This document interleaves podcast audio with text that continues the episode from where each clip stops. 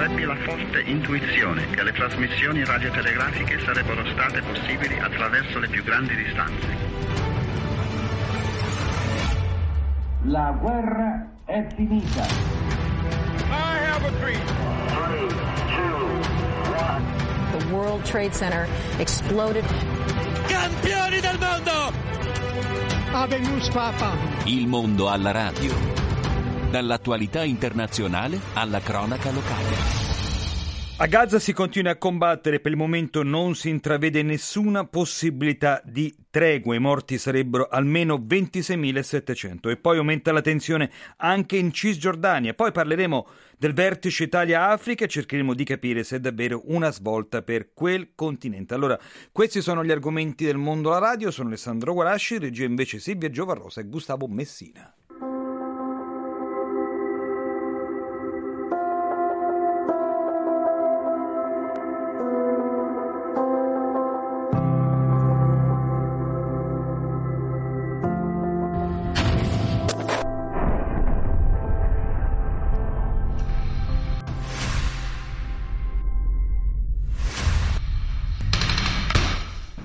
L'audio dei combattimenti da Gaza. Allora, noi vi diciamo che sarebbero almeno 25 civili uccisi, altri eh, sarebbero rimasti feriti nel bombardamento israeliano di una casa nel quartiere di Al-Tufa a est di Gaza. Eh, drammatica la situazione degli ospedali, l'obiettivo dell'Italia è far arrivare almeno 100 bambini feriti in Italia per curarli negli ospedali, così ha detto il ministro degli esteri Tajani all'arrivo ieri sera dei primi 14 bambini palestinesi feriti che appunto saranno eh, curati in Italia. Quattro sono già da ieri sera al Bambino Gesù di Roma.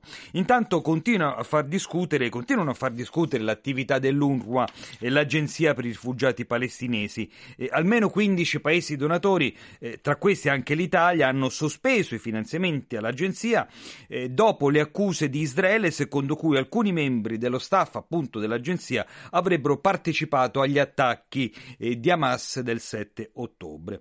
Eh, la Commissione europea ha annunciato eh, che ci sarà una revisione del dossier proprio per fare piena luce, grazie questo, alle indagini dell'ONU. Ehm, l'Agenzia ONU per i rifugiati palestinesi dunque sarà costretta a fermare le sue operazioni di sostegno nella striscia entro di Gaza. Questa è la possibilità avanzata dalla direttrice delle comunicazioni dell'UNRWA dopo che appunto eh, una serie di paesi, appunto una quindicina, hanno annunciato la sospensione dei finanziamenti. Eh, allora, noi per capire un po' che cosa sta succedendo a Gaza, perché ci viene riferito anche di persone che sono costrette a bere l'acqua eh, da terra, abbiamo in linea Serena Baldini della ONG Vento di Terra. Buon pomeriggio Serena. Buon pomeriggio a tutte e tutti. Allora, davvero la situazione è così drammatica, eh, con eh, diciamo acque reflue che si mescolano ad acqua di fogna e dunque non c'è nessuna protezione sanitaria in questo momento per i rifugiati palestinesi? Purtroppo sì, ma è così da tanto tempo, purtroppo sono davvero settimane che questo livello di crisi umanitaria viene denunciato, viene denunciato dall'ONG, viene denunciato dalle agenzie delle Nazioni Unite e, e chiaramente può solo peggiorare, è arrivata la cattiva stagione, sta piovendo, Gaza era già un disastro durante le piogge prima di questa operazione militare per gli allagamenti eh, dati dal fatto che è una striscia di terra demograficamente densissima e costruita su pochissima terra, quindi con un sistema eh, che permette la descrizione delle acque molto poco funzionante. Ora che c'è una distruzione della portata che conosciamo, siamo all'85% degli edifici di Gaza distrutti e delle strade chiaramente eh, divelte è veramente semplice che di fronte a delle piogge anche non troppo intense certo. eh, si creino delle situazioni di allagamento. La gente peraltro poi vive all'aria aperta con delle tende di fortuna perché ormai i rifugi con un tetto costruito, cioè le scuole delle Nazioni Unite non sono più sufficienti, ma non lo erano già da prima e quindi sì. La e dunque la situazione è, è peggiorata. Eh, Serena, allora, mh, anche prima della guerra, due persone su tre nella striscia di Gaza facevano affidamento al sostegno alimentare. Così ha detto la capo economista del programma alimentare eh, certo. mondiale. Eh, a questo punto la situazione dal punto di vista alimentare, da quello che voi sapete, qual è? È devastante, cioè si rischia proprio la morte per fame in certe zone della striscia di Gaza, mi riferisco in particolare al nord, cioè la zona di Gaza City, quella metà nord della striscia da cui eh, l'esercito israeliano ha chiesto alla popolazione di Gaza di evacuare andando verso sud, alcune centinaia di migliaia di persone sono rimaste. Noi conosciamo un nostro ex collaboratore, un ingegnere che è mm. ancora a Gaza City purtroppo e lui ci dice qua mm, si mangia solo riso, eh, non tutti i giorni, riso bollito e basta e l'acqua è un problema enorme. Lì ad esempio nella zona dove è lui, che è Gaza City, la zona mm. prima anche delle Nazioni Unite, quella ritenuta sicura un tempo, c'è solo un fornitore di acqua potabile che ha ancora un impianto di desalinizzazione che funziona e che quindi gliela può portare con un'autocisterna ma non c'è carburante, quindi la disponibilità anche di carburante per spostare l'acqua non è scontata tutti i giorni e quindi lui ci racconta di 10.000 persone in una scuola che non hanno l'acqua potabile, chiaramente ci si arrangia bevendo quello che si può bere, raccogliendo per come si può l'acqua che piove dal cielo una situazione che non possiamo immaginare. Non possiamo immaginare. Serena, in questo momento come è possibile aiutare anche eh, diciamo, i palestinesi diciamo, dall'Occidente? A chi rivolgersi? Allora bisogna continuare a chiedere il cessate il fuoco che è la cosa che deve succedere perché ci sia un'operatività vera anche delle agenzie umanitarie io come operatrice di un'ONG piccola come Vento di Terra, chiaramente noi delle cose le stiamo continuando a fare grazie all'impegno straordinario delle persone che sono adesso sotto le bombe da più di tre mesi, ma che ritrovano anche poi nel loro essere degli operatori umanitari, eh, noi abbiamo maestre d'asilo, psicologi, assistenti sociali, stanno ritrovando un modo per mettersi a disposizione degli altri. Eh, stiamo fornendo ad esempio tende, questo grazie a loro eh, che passano le giornate a cercare i materiali sul mercato locale che non è più un mercato formale, cioè ormai non ci sono più dei fornitori di materie prime, ma si gira cercando eh, cosa si trova proprio eh, a disposizione per le strade perché chi aveva qualcosa con sé lo rivende. Lo rivende, è chiaro, poi subentrano trovano. tutta una serie anche probabilmente di certo. mercati anche neri. Allora io ringrazio per essere stata con noi Serena Baldini della ONG Vento di Terra e soprattutto Serena, buon lavoro in questo momento. Grazie a voi, buon pomeriggio a tutte a e tutti.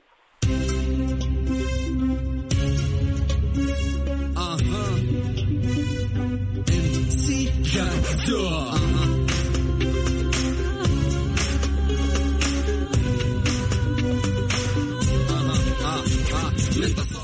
Allora, come abbiamo detto in apertura, è un crescendo di tensione anche in Cisgiordania, nella cosiddetta eh, West Bank. Nella regione un consenso, diciamo, invisibile in qualche modo eh, per Hamas si sta diffondendo. Eh, potremmo definirlo l'effetto in qualche modo collaterale e forse in parte anche inaspettato, degli avvenimenti dello scorso 7 ottobre e dunque poi eh, della susseguente eh, offensiva di Israele eh, verso Gaza. Eh, Walid Ladadwa, eh, uno eh, degli autori dell'ultimo sondaggio indipendente condotto eh, tra la popolazione palestinese della cosiddetta West Bank tra novembre e dicembre conferma che il sostegno ad Hamas e all'azione armata è aumentato in modo significativo negli ultimi eh, tre, mm, tre, mesi, soprattutto appunto in Cisgiordania, sarebbe cresciuto di più del 30%. Nelle ultime ore i militari israeliani hanno ucciso eh, tre terroristi che si trovavano all'interno dell'ospedale Avicenna di Jenin e che le difficoltà per i palestinesi eh, siano aumentate in quella zona ce lo dice anche da Betlemme eh, Tommaso Merlo della ONG Pro Terra Sancta. La tensione, sì, eh, diciamo che il problema qui del governatorato di Betlemme è soprattutto economico perché eh, si vive sull'indotto del pellegrinaggio e la guerra ha creato una catastrofe, nel senso che i pellegrini sono spariti in 24 ore, ormai sono oltre 100 giorni che tutto l'indotto è fermo e quindi ci sono persone che hanno perso il lavoro e c'è eh, bisogno di, di, tornare a lavorare. Ci sono timide speranze perché sì, dall'altra parte del muro arrivano notizie di trattative o comunque si parla, quindi c'è chi più pessimista, chi più ottimista, ma l'atmosfera rimane comunque in generale tesa. Ci sono questi scontri che dice lei, oggi ce n'è stato un altro all'ospedale di Jenin, e questo tipo di eh, eventi tragici eh, ovviamente eh, influenzano tutta questa zona della West Bank. Eh, oggi c'è stata questa incursione in un ospedale a Jenin con tre soldati vestiti da infermieri e da dottori e sono stati um, uccisi dai militanti perché in questa fase, questa parte della Palestina gli israeliani, eh, come dire, entrano per arrestare o comunque uccidere i militanti di Hamas, quindi non è una cosa generalizzata, è più specifica. Questo starà provocando sicuramente eh, una forte emigrazione da quei luoghi. Assolutamente, ehm, notizie informali che stiamo verificando ci dicono che soltanto qui da Betlemme se ne sono andati via 5.000 cristiani, solo cristiani, cioè senza parlare degli altri, qui i cristiani sono, sono una minoranza. Assolutamente sì in queste crisi qui le persone, siccome ci sono state comunque varie diaspore nel, nel tempo, eh, chi ha l'opportunità di raggiungere un familiare in Europa, ma soprattutto negli Stati Uniti, in questi periodi parte. E partire non è così difficile, il problema è entrare, perché difficilmente riescono a rientrare, ma comunque assolutamente sì, eh, l'esodo continua perché comunque le persone non riescono a progettare la propria vita. Queste crisi ti fanno saltare all'aria i progetti familiari, economici, sociali. Una volta, due volte, la terza, quarta volta le persone disperate non ce la fanno più, fanno armi e bagagli ed emigrano. Mancano generi di prima necessità o se non altro diciamo eh, scarseggiano? Insomma, quali sono i problemi nella vita di tutti i giorni? No, qui, qui, qui in, in Cisgiordania no, ma è una situazione completamente diversa da Gaza. Gaza ovviamente c'è una crisi umanitaria è devastante, è tutta un'altra situazione. Qui no, devo dire che le merci arrivano regolarmente, c'è stato il panico all'inizio della guerra con code ai benzinai e ai supermercati, ma in realtà i beni di prima necessità eh, entrano. Una curiosità, eh, voi sapete che tutte le merci che entrano qui in Palestina sono controllate dagli israeliani e quindi le tasse anche sull'import-export vengono trattenute dagli israeliani e poi date ai palestinesi. Invece mi diceva il sindaco di Betlemme che da un anno che queste, non viene ridati questi soldi e quindi c'è anche una crisi negli enti pubblici a, pubblici a pagare gli stipendi, a pagare le opere pubbliche. Eh, perché questi soldi dell'anno scorso non sono stati ancora dati, sono, sono bloccati.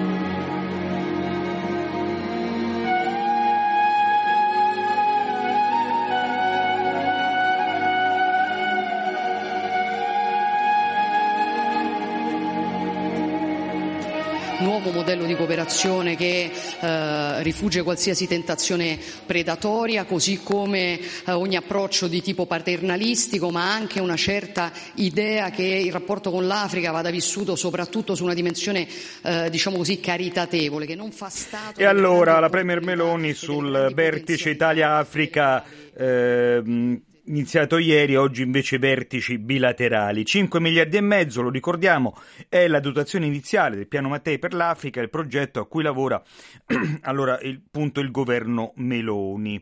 Eh, di questi eh, 5 miliardi e mezzo, circa 3 miliardi arriveranno dal Fondo italiano per il clima e 2 miliardi e mezzo dal Fondo per la cooperazione e lo sviluppo.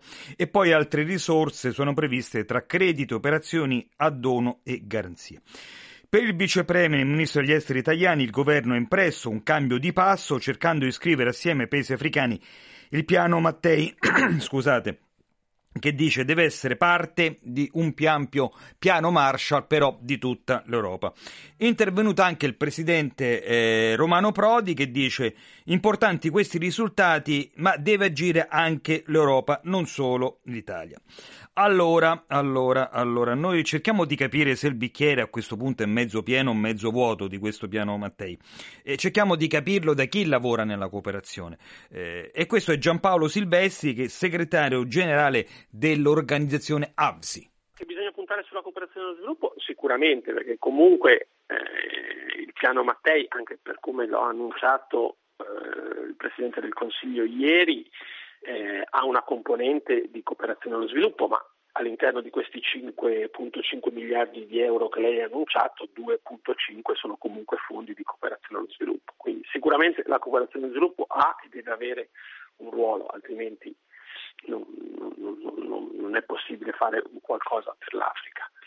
Eh, io dico che il piano Mattei può essere una buona opportunità eh, se si verificano alcune condizioni, ovvero che è un piano eh, di tutto il Paese e non solo il governo, quindi deve esserci il coinvolgimento della società civile, eh, delle imprese, delle università, dei comuni, cioè di tutti coloro che in questi anni hanno stabilito relazioni, partnership con l'Africa, perché comunque il rapporto con l'Africa non nasce oggi, non nasce ieri, c'è una storia anche basata sulle relazioni dei missionari, della Chiesa, delle congregazioni in molti paesi, che è anche una storia per alcuni casi di successo. In sostanza allora potevate eh, consultarci prima, lo dice anche la società civile, non solo il Presidente della Commissione africana. Sì, sicuramente eh, diciamo così, la conferenza per come è stata concepita, nel senso solo a livello governativo, senza un coinvolgimento appunto della società civile, di tutti coloro che in qualche modo sull'Africa hanno rapporti, sicuramente questo non è un, un primo step positivo. Sicuramente se ci fosse stato un maggiore coinvolgimento anche nella conferenza direi che sarebbe stato meglio. Poi al piano Mattei siamo all'inizio, quindi io spero che eh, il coinvolgimento nel proseguo delle azioni, perché il piano Mattei deve essere ancora scritto. Adesso la, il Presidente ha annunciato solo alcuni grandi progetti, peraltro molti già in corso, comunque già in fase di definizione, ma poi eh, se dovrà essere tutto sviluppato spero che nel proseguo questo coinvolgimento ci sia, altrimenti è un po' difficile che possa raggiungere i suoi obiettivi. Ecco. Senta, non è un po' anomalo diciamo, l'assenza dei paesi del Sahel, da dove poi passano una parte importante dei flussi migratori? Po' anomalo, dobbiamo considerare che alcuni di questi paesi nell'ultimo anno sono stati dei colpi di Stato, sono state situazioni di politiche un po' difficili, quindi era un po' difficile che eh, fossero presenti. Eh, certo, mancano, mancavano anche altri grandi paesi, come ad esempio la Nigeria, eh, che comunque rimane il gigante dell'Africa, eh, il Congo, Repubblica Democratica, quindi comunque delle assenze c'erano, eh, l'Egitto, eh, l'Algeria, quindi delle assenze importanti c'erano, quindi questo sicuramente non è positivo. D'altro canto però c'erano molti altri paesi con cui l'Italia ha relazioni storiche, quelli del Sahel, alcuni, Niger, eh, Burkina Faso e quanti altri, essendoci stati colpi di Stato, probabilmente per i livelli politici era un po' più difficile portarli, ma comunque è, è un primo inizio, diciamo così. E io penso che se appunto ci sono quelle condizioni che dicevo prima, sicuramente qualcosa di buono si può fare. Ecco. Voglio partire da uno sguardo positivo.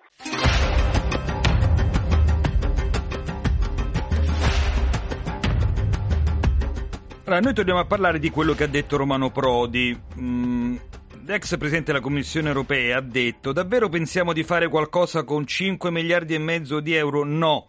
Se questo è un progetto iniziale per mobilitare risorse sono contentissimo, ma la, decisione, la dimensione quantitativa è un aspetto decisivo.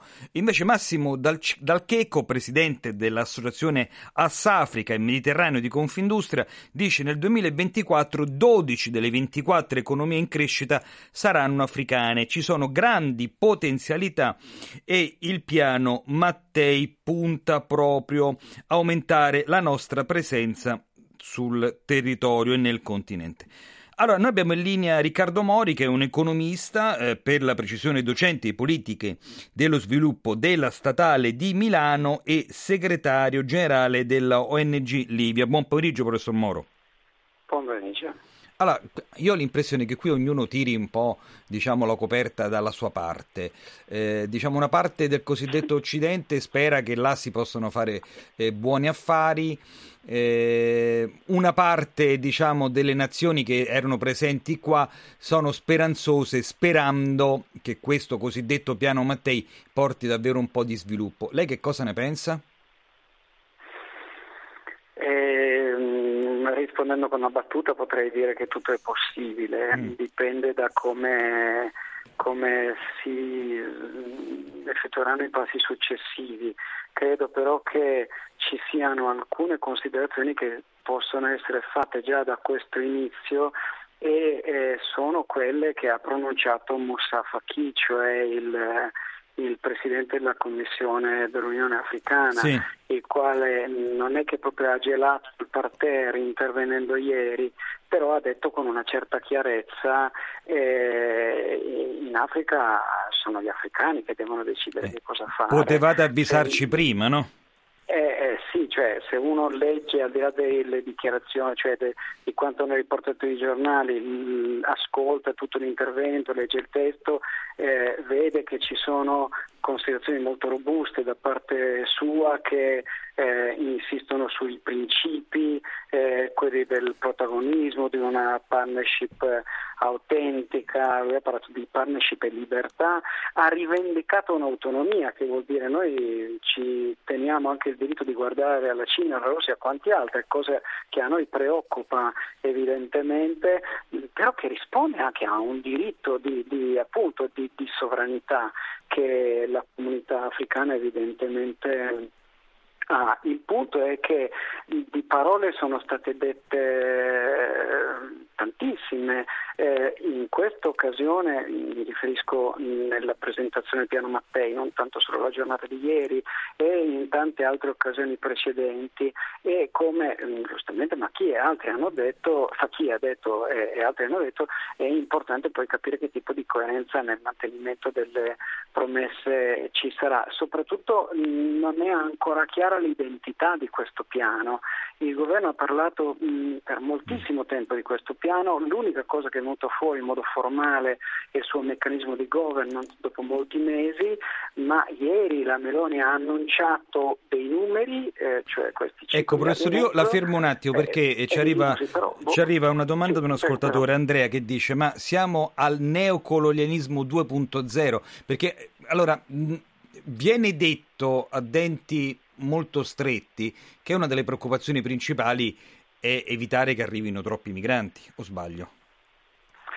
Ma eh, io credo che la preoccupazione del governo italiano certamente sia questa, insieme alla possibilità di approvvigionarsi di risorse energetiche con una certa facilità o per essere più indipendenti dalla dipendenza, scusate il gioco di parole, ripetizione, verso, verso l'est, mm. cosa che di fatto in qualche modo è anche un po' già stata ottenuta per certo. quanto riguarda il, il gas. Ora, eh, e in questo senso riferimento anche a, a Mattei, se a questo si associa eh, l'idea di poter utilizzare delle, ehm, degli accordi e delle risorse pubbliche italiane per costituire un volano in cui poi diamo opportunità a soggetti privati di andare a fare affari in Africa, eh, francamente questo mi sembrerebbe una lettura, eh, un, una prospettiva non, non così meravigliosa.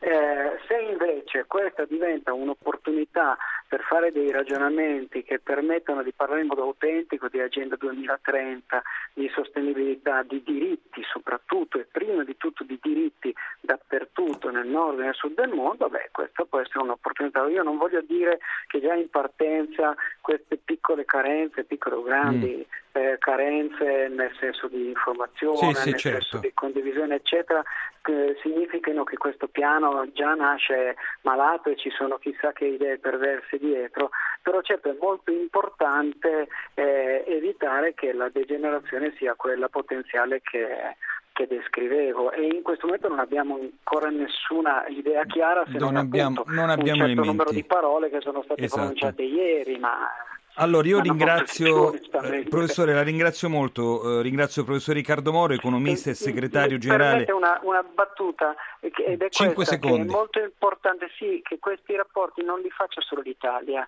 ma vengano fatti con l'Unione Europea, non è un paese che vuole avere rapporti con l'Africa, ah, senza dubbio, vanno fatti da continente a continente. Esatto. E allora ringrazio il professor Riccardo Moro, economista e segretario generale dell'ONG Libia, buon pomeriggio professore. Grazie. E allora, allora eh, vi ricordo gli argomenti che abbiamo trattato, appunto come al solito del Medio Oriente, e poi siamo andati a vedere che cosa c'è davvero dentro questo eh, piano tra Italia e Africa, questo eh, piano Mattei. E con i nostri ospiti abbiamo cercato di capire quanto realmente diventerà, diciamo, qualcosa di concreto, di fattivo sul territorio. Io vi lascio per circa 5 minuti con una canzone eh, di Vasco Rossi eh, come vorrei, ma eh, rimanete all'ascolto. Eh.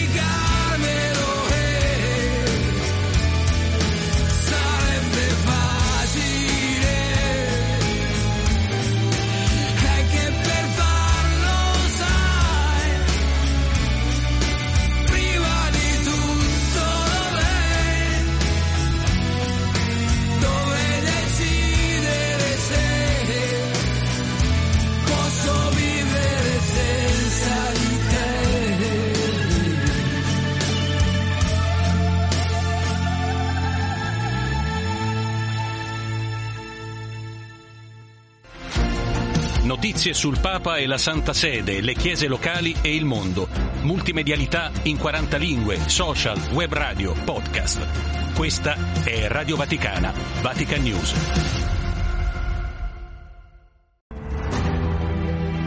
Il mondo alla radio. Quasi 5 milioni di italiani fanno volontariato, un volontariato sempre più qualificato. Allo stesso tempo tanti ragazzi trovano un'opportunità nel servizio civile, nonostante stiano calando i fondi messi a disposizione dal governo. Allora, io vi voglio sollecitare proprio su questi temi. Chi di voi fa volontariato? Quanto? Quando e come? Questo è il nostro numero 335 124 3722, lo ripeto, 335 124 3722. Le Alpi si sa, sono un muro di sasso, una diga confusa, fanno tavola rasa per noi che qui sotto, lontano più in basso, abbiamo la casa. Abbiamo una casa, abbiamo una casa, allora, e una casa ce l'hanno i tanti volontari che affollano in qualche modo le nostre città, le nostre campagne, i nostri paesi, anche se dobbiamo dire che il numero è calato eh, rispetto a prima eh, la pandemia, quando erano più di 5 milioni e mezzo, ora sono 5 milioni scarsi. Allora, il 57% è uomo, il 42% è donna. La maggiore concentrazione la, troviamo al nord Italia e in generale i volontari si trovano soprattutto all'interno delle associazioni. Le istituzioni non profit con volontari operano eh, nei settori delle attività culturali, artistiche, sportive, ricreative e di socializzazione. Ecco, eh, sono i settori diciamo, dove sono più presenti sono quelli dell'ambiente dell'86% o appunto della socializzazione attività ricreative, ecco, diciamo così, con un 85%. Da due anni la Fondazione Tertius ha dato vita a un programma di ricerca per capire eh, quali siano le diverse implicazioni del cosiddetto volontariato di competenza, una pratica sociale in qualche modo emergente sia in Italia sia all'estero. Che, che cos'è il, il, volontariato di eh, competenza? Insomma, facciamo riferimento a tutta una serie di forme di impegno, appunto di solidarietà, attraverso le quali i dipendenti delle aziende, dai dirigenti apicali agli impiegati esecutivi, mettono le proprie capacità professionali appunto al servizio della comunità principalmente durante l'orario di lavoro. Eh sì, durante l'orario di lavoro ci sono aziende che danno ai loro dipendenti la possibilità di fare volontariato durante l'orario di lavoro. La ricerca di Terzius ha riguardato le aziende sopra i 50 dipendenti, come ci ha detto Cristiano Caltabiano, che è appunto ricercatore della Fondazione Terzius se guardiamo a tutte le imprese italiane attraverso la rilevazione che fa, abbiamo realizzato congiuntamente con Excelsior, il sistema informativo Excelsior, vediamo che il 5% delle aziende svolgono attività di pro, pro, programmi di volontariato aziendale e un altro però 26% è eh, diciamo così, interessato a farlo in futuro o ha già, ha già, in programma di farlo in futuro. Quindi possiamo dire che circa un terzo delle aziende medio-grandi o sono interessate o fanno volontariato aziendale. Questo è il dato da cui, da cui, siamo partiti. Senta una cosa, ma che cosa frena l'altro 70% nel farlo? Allora, la ricerca mostra innanzitutto che circa 6 aziende su 10 di queste medio-grandi non conoscono per esempio eh, la normativa che consente, cioè l'articolo 100 del TWIR, che consente di dedurre i costi del personale che svolge questo tipo di attività sociale. Quindi questo è sicuramente un primo, un primo punto fondamentale perché conoscendo gli incentivi forse ci sarebbe dire, no, una maggiore propensione. Quindi c'è sicuramente spazio e margine per eh, diciamo così, eh, alimentare questa pratica eh, in futuro. Infatti noi parliamo di fenomeno emergente, cioè un fenomeno che si sta eh, diffondendo, ancora un fenomeno di nicchia e però diciamo così si sta diffondendo e ha grandi margini e spazi di sviluppo nei prossimi anni avrà molto probabilmente. Ecco, che tipo di volontariato eh, viene fatto e soprattutto come arrivano diciamo, a questa attività le aziende? Allora, guardi, noi parliamo di volontariato di competenze, qui devo fare un inciso, cioè parliamo di una pratica eh, di volontariato in cui i manager o i dipendenti mettono la propria esperienza al servizio degli ETS e della comunità. Quindi non stiamo parlando di tutto il volontariato aziendale, ma stiamo parlando di quella parte in cui in quanto meno c'è una messa a frutto delle proprie competenze a favore degli enti del terzo settore e della società, diciamo così, no? E la distinguiamo quindi per esempio dai community day, cioè se noi invitiamo tutti i manager e tutti i dipendenti un giorno a pulire il parco, quello non è volontariato di competenze, diciamo. Ora, eh, per, per diciamo così, realizzare questa attività di volontariato di competenze che all'interno del volontariato aziendale conta il 40%, questo è bene dirlo dai nostri dati, dobbiamo coprogettare gli interventi. Allora, prima, la prima mossa è allineare le esigenze di tutti i soggetti che sono coinvolti, quindi l'impresa, il lavoratore, gli enti del terzo settore, e eh, diciamo così anche i destinatari degli interventi. Questo è il primo punto. Il secondo punto è che queste, queste attività vanno coprogettate tra tutti gli enti coinvolti e in qualche modo anche monitorate e eh, per il loro buon andamento in futuro. Quindi questi due ingredienti sono importanti, è una forma di volontariato che prevede anche un certo investimento da parte delle aziende anche nell'organizzazione assieme in partenariato con gli enti del terzo settore, ma anche un ruolo fondamentale, abbiamo visto, ce li hanno anche i centri di servizio per il volontariato che fungono da almeno in una fase iniziale da intermediari e danno così la possibilità ai diversi soggetti eh, di questa relazione dinamica eh, di allineare le proprie esigenze e di rendere costruttiva questa attività. E allora vi sono tuttavia degli spazi ancora maggiori per incoraggiare questo tipo di volontariato eh, perché insomma eh, Caltabiano ce l'ha detto ci sono comunque delle resistenze diciamo forme di ignoranza tra virgolette di non conoscenza delle normative e dei regolamenti eh, per esempio varati dall'Unione Europea sui bilanci di sostenibilità. Allora noi abbiamo in linea Luigi Bobba che è presidente di Tersus buon pomeriggio Bobba Buon pomeriggio, grazie. Che possiamo fare di più? Ma io credo che occorra da un lato un'operazione di tipo culturale, dall'altra una uh, operazione di tipo normativo. Quella culturale significa far sì che le aziende assumano il tema della responsabilità sociale e anche i vincoli che adesso le linee guida, i regolamenti della Commissione europea ha definito come un elemento proprio, non come un elemento aggiuntivo, non come un po' di cipria diciamo, sulle loro attività profit, ma come diciamo, il senso di una missione di cui esse stesse sono parte, sono parte nel senso che promuovono insieme a tanti altri soggetti dei beni che hanno una dimensione comune, cioè che servono alla comunità. Dall'altro lato abbiamo bisogno anche di un intervento normativo.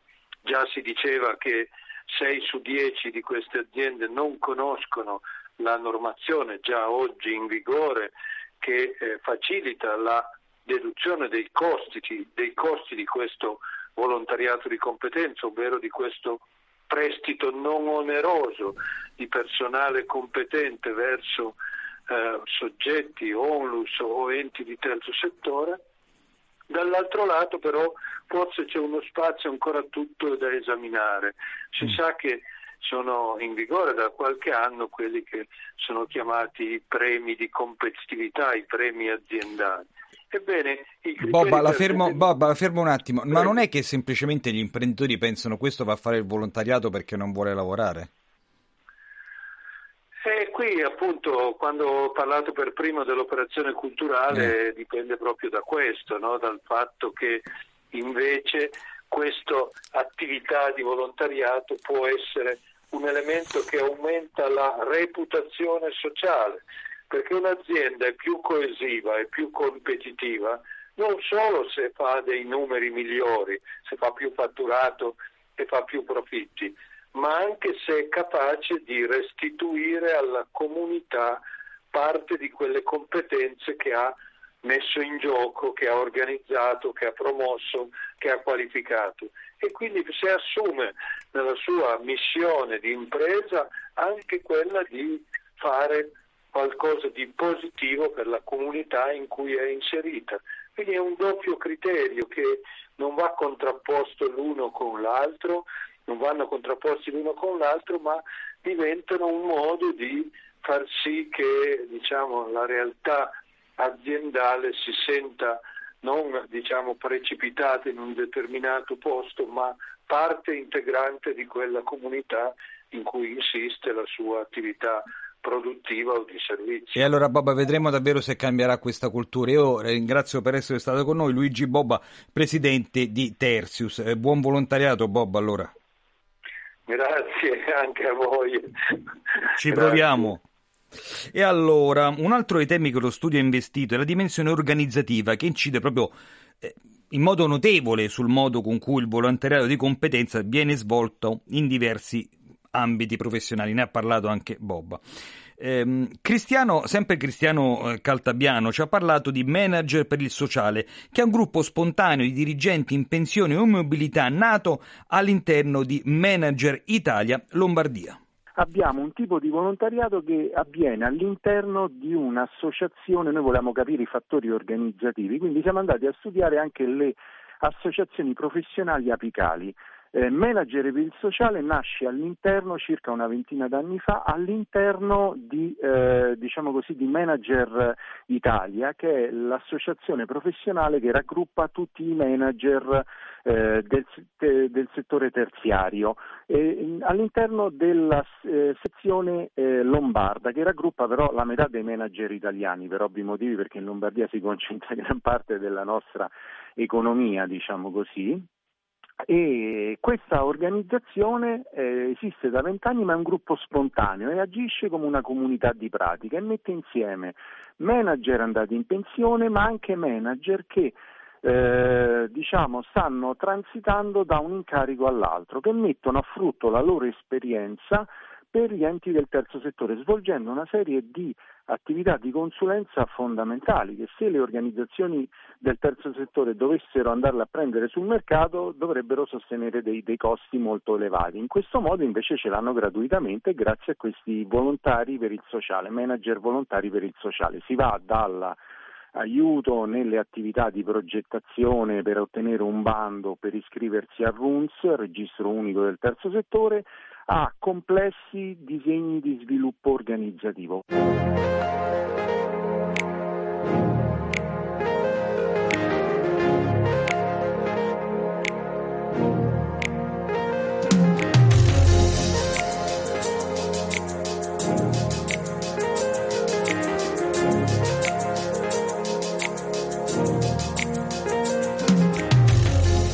Stato pubblicato il nuovo bando per il Servizio Civile Digitale 2023 finalizzato a selezionare 4.629 operatori volontari per progetti che si realizzano. Allora, una forma particolare di volontariato è il servizio civile. Infatti è stato pubblicato il bando per la selezione di 52.000 operatori volontari eh, appunto da impiegare in progetti proprio per il servizio civile universale in Italia e all'estero. C'è tempo fino alle 14 del 15 febbraio di quest'anno.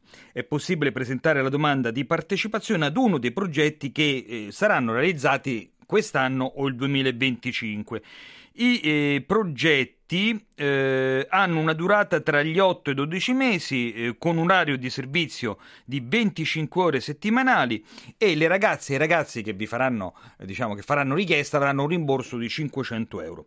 La legge di bilancio prevede poco più di 143 eh, milioni a disposizione del Fondo per il eh, Servizio Civile Universale per ciascuno dei prossimi tre anni. Allora, noi vogliamo capire da Laura Milani, che è presidente del CNESC, che sarebbe sarebbe la conferenza appunto degli enti del servizio civile, se eh, davvero mancano i fondi per avere un servizio civile universale maturo oppure questi fondi che abbiamo bastano. Milani, che cosa ne dice? Beh, innanzitutto buon pomeriggio a tutti e a tutte. E, ehm, diciamo così che c'è, stato, c'è un calo drastico dei fondi. E parlava poco fa di un bando attuale di, di 52.000 posizioni circa quello dell'anno scorso, per dare un'idea, era di, di 71.500 posizioni, quindi significa che già in questo bando c'è una riduzione di almeno il 27%. E se guardiamo invece l'anno prossimo, correttamente indicava eh, il fatto che eh, sono 143 milioni stanziati nella legge di stabilità e questo significa eh, appena 20.000 volontari eh, che saranno avviati, quindi noi passiamo da 71.000 dell'anno scorso, 52.000 attuali, 20.000 nel 2024, un taglio drastico anche se speriamo che nel frattempo vengano recuperate altre risorse. Eh, e come e dove? Perché insomma eh, i, mh, lo Stato, lo sappiamo, ha un debito piuttosto importante, per cui eh, sicuramente si sta tagliando sugli aspetti un po' più legati al welfare e agli aspetti collaterali, il servizio civile potrebbe risentirne ancora. Voi dove pensate si possono prendere altri fondi? Allora, diciamo così che eh, ci sono state alcune dichiarazioni del Ministro, del Ministro Abodi, che si è impegnato a trovare ulteriori risorse dalla rimodulazione del PNRR. E negli ultimi tre anni il Servizio Civile ha ricevuto finanziamenti del PNRR che però si sono conclusi nel 2023 se fossero diciamo, rimodulate le risorse e veramente diciamo, ehm, si recuperassero ulteriori fondi, eh, già sarebbe un miglioramento.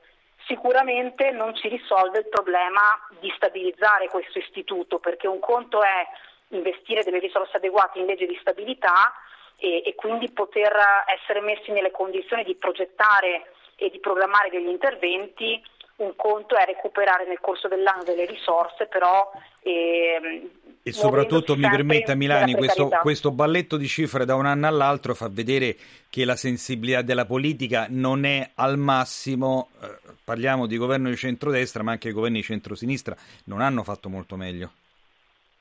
Allora diciamo che eh, il Ministro più volte ha richiamato il valore formativo, sociale, civico del servizio civile e si è anche impegnato a, a, valorizzare questa esperienza in modo che sia riconosciuta e spendibile. Quindi dei passi, dei segnali positivi ci sono. Dall'altra parte però eh, c'è una contraddizione nel, nel sistema, nelle politiche, perché se si riconosce questo valore, perché non si sceglie di investire in modo coraggioso? Perché non stabilizzare? Per cui faccio degli esempi, no? il, il governo sceglie di aumentare le spese militari, e in questi giorni il ministro Crosetto ha annunciato un provvedimento di legge per costruire una riserva nazionale di forze armate. Sì. No? Questo perché eh, c'è una situazione di un bisogno di sicurezza, una situazione di tensione internazionale. E noi ci chiediamo, ma pensiamo che queste siano soluzioni efficaci a queste situazioni di tensione? E, e perché invece non investire eh, in quelle esperienze come il servizio civile, ma anche i corpi civili di pace, che invece hanno anche la finalità di prevenire i conflitti, di trasformarli in modo non violento, di creare ponti. No? Quindi eh, per dire perché non investire anche quelle risorse che sono abbondantemente investite da un lato per invece promuovere quelle quegli istituti, quegli interventi che vanno nella direzione di costruire la pace. Appunto, si va a curare la malattia, ma non si va a curare il, eh, l'origine della malattia. Allora, io ringrazio per essere stata con noi Laura Milani, presidente del CNESC, che sarebbe appunto la conferenza nazionale enti servizio civile, e vedremo nei prossimi, nei prossimi mesi, nelle prossime settimane, se grazie a questo benedetto PNRR qualche fondo in più arriverà. Buon pomeriggio Milani. Grazie a voi, buon pomeriggio.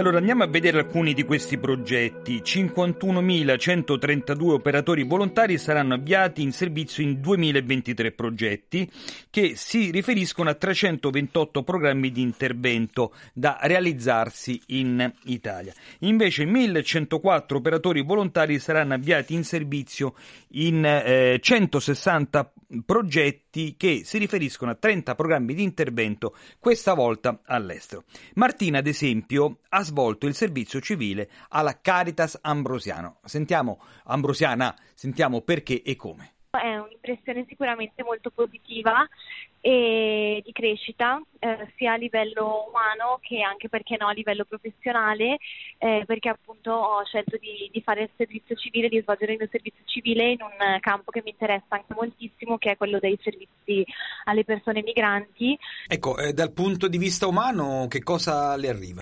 Forte consapevolezza del fatto che ehm, ognuno nella propria piccola parte può fare il suo piccolo pezzo per cercare di migliorare un po', un po', le cose perché appunto il servizio civile in sé nasce diciamo come una piccola forma pratica di, di, resistenza e di promozione della cultura della pace che non è appunto solo un'assenza di, di conflitto, ma anche intesa come proprio giustizia sociale, soprattutto per le persone che sono un po' più ai margini della società, diciamo proprio come persone, non solo eh, in quanto portatori di bisogni, ma eh, portatori anche di, di ricchezza umana, appunto. Ma lei pensa che quello che sta facendo magari le potrà servire anche per un eh, lavoro in futuro? Allora, sicuramente sì, perché appunto come dicevo l'ambito che, che ho scelto è quello del, dei servizi per i migranti che appunto vorrei che fosse, in parte lo è già e vorrei che fosse anche in futuro il, il, mio, il mio, ambito professionale e quindi sicuramente... Ehm, anche a livello appunto solo di formazioni che, che Caritas eh, fa parallelamente al, all'attività di servizio civile e anche eh, all'attività stessa che faccio nel, nel mio servizio, eh, sicuramente penso che mi stiano dando anche degli strumenti in più per crescere a livello professionale e anche futuro lavorativo. Ecco, ma eh, entriamo un attimo nel dettaglio nella formazione a cui in qualche modo voi vi sottoponete. Come funziona e soprattutto ci sono poi rapporti con eh, gli altri ragazzi che appunto eh, fanno il servizio civile? Allora sì, la formazione diciamo, procede parallelamente con il servizio civile, eh, nel senso che è stata eh, più frequente durante i primi mesi e, e poi via via abbiamo fatto mh, mm, diciamo, meno incontri. Eh, e appunto questa formazione gestita da Caritas sicuramente ci sta aiutando anche per capire eh, un po' il nostro posizionamento, no? il nostro ruolo all'interno del servizio civile e, e quindi sì, eh, sicuramente sono, sono, molto utili e arricchenti le formazioni e per quanto riguarda il rapporto con, eh, con, i colleghi volontari e le persone che lavorano nel servizio, è un rapporto estremamente positivo, almeno dal mio punto di vista, perché diciamo, mi sono sentita subito accolta e accompagnata davvero in, in questo percorso. E anche mh, mm, bello perché si sente, almeno io ho sentito, eh, che comunque mi hanno sempre dato eh, sempre più fiducia e quindi magari prima ero più una, un ruolo di affiancamento e poi mi hanno sempre aiutato a raggiungere un pochettino più d'autonomia, di spingere le persone che potrebbero fare il servizio civile, i giovani, i ragazzi e le ragazze a fare questa esperienza perché sicuramente è un'esperienza positiva in qualsiasi ambito scelgano di farla perché appunto eh, ritornare un pochettino all'ottica, all'ambiente del, della collettività e del, dell'aiuto, del supporto agli altri è sicuramente una cosa che, che arricchisce noi stessi prima degli altri. E allora abbiamo dedicato questa puntata, vi ricordo, alla, gra- alla, grande risorsa del volontariato in Italia, circa 5 milioni di persone fanno attività di volontariato e poi ai progetti del servizio civile nazionale che in qualche modo rischiano di essere ridimensionati per la eh, scarsità di fondi, ma insomma si confida sempre nel cosiddetto PNRR. Io vi ringrazio per essere stati con noi, eh, Silvia Giovarrosa e Gustavo Messina dall'altra parte del vetro, sono Alessandro Guarasci, ma tra poco ci sono le notizie. A dopo!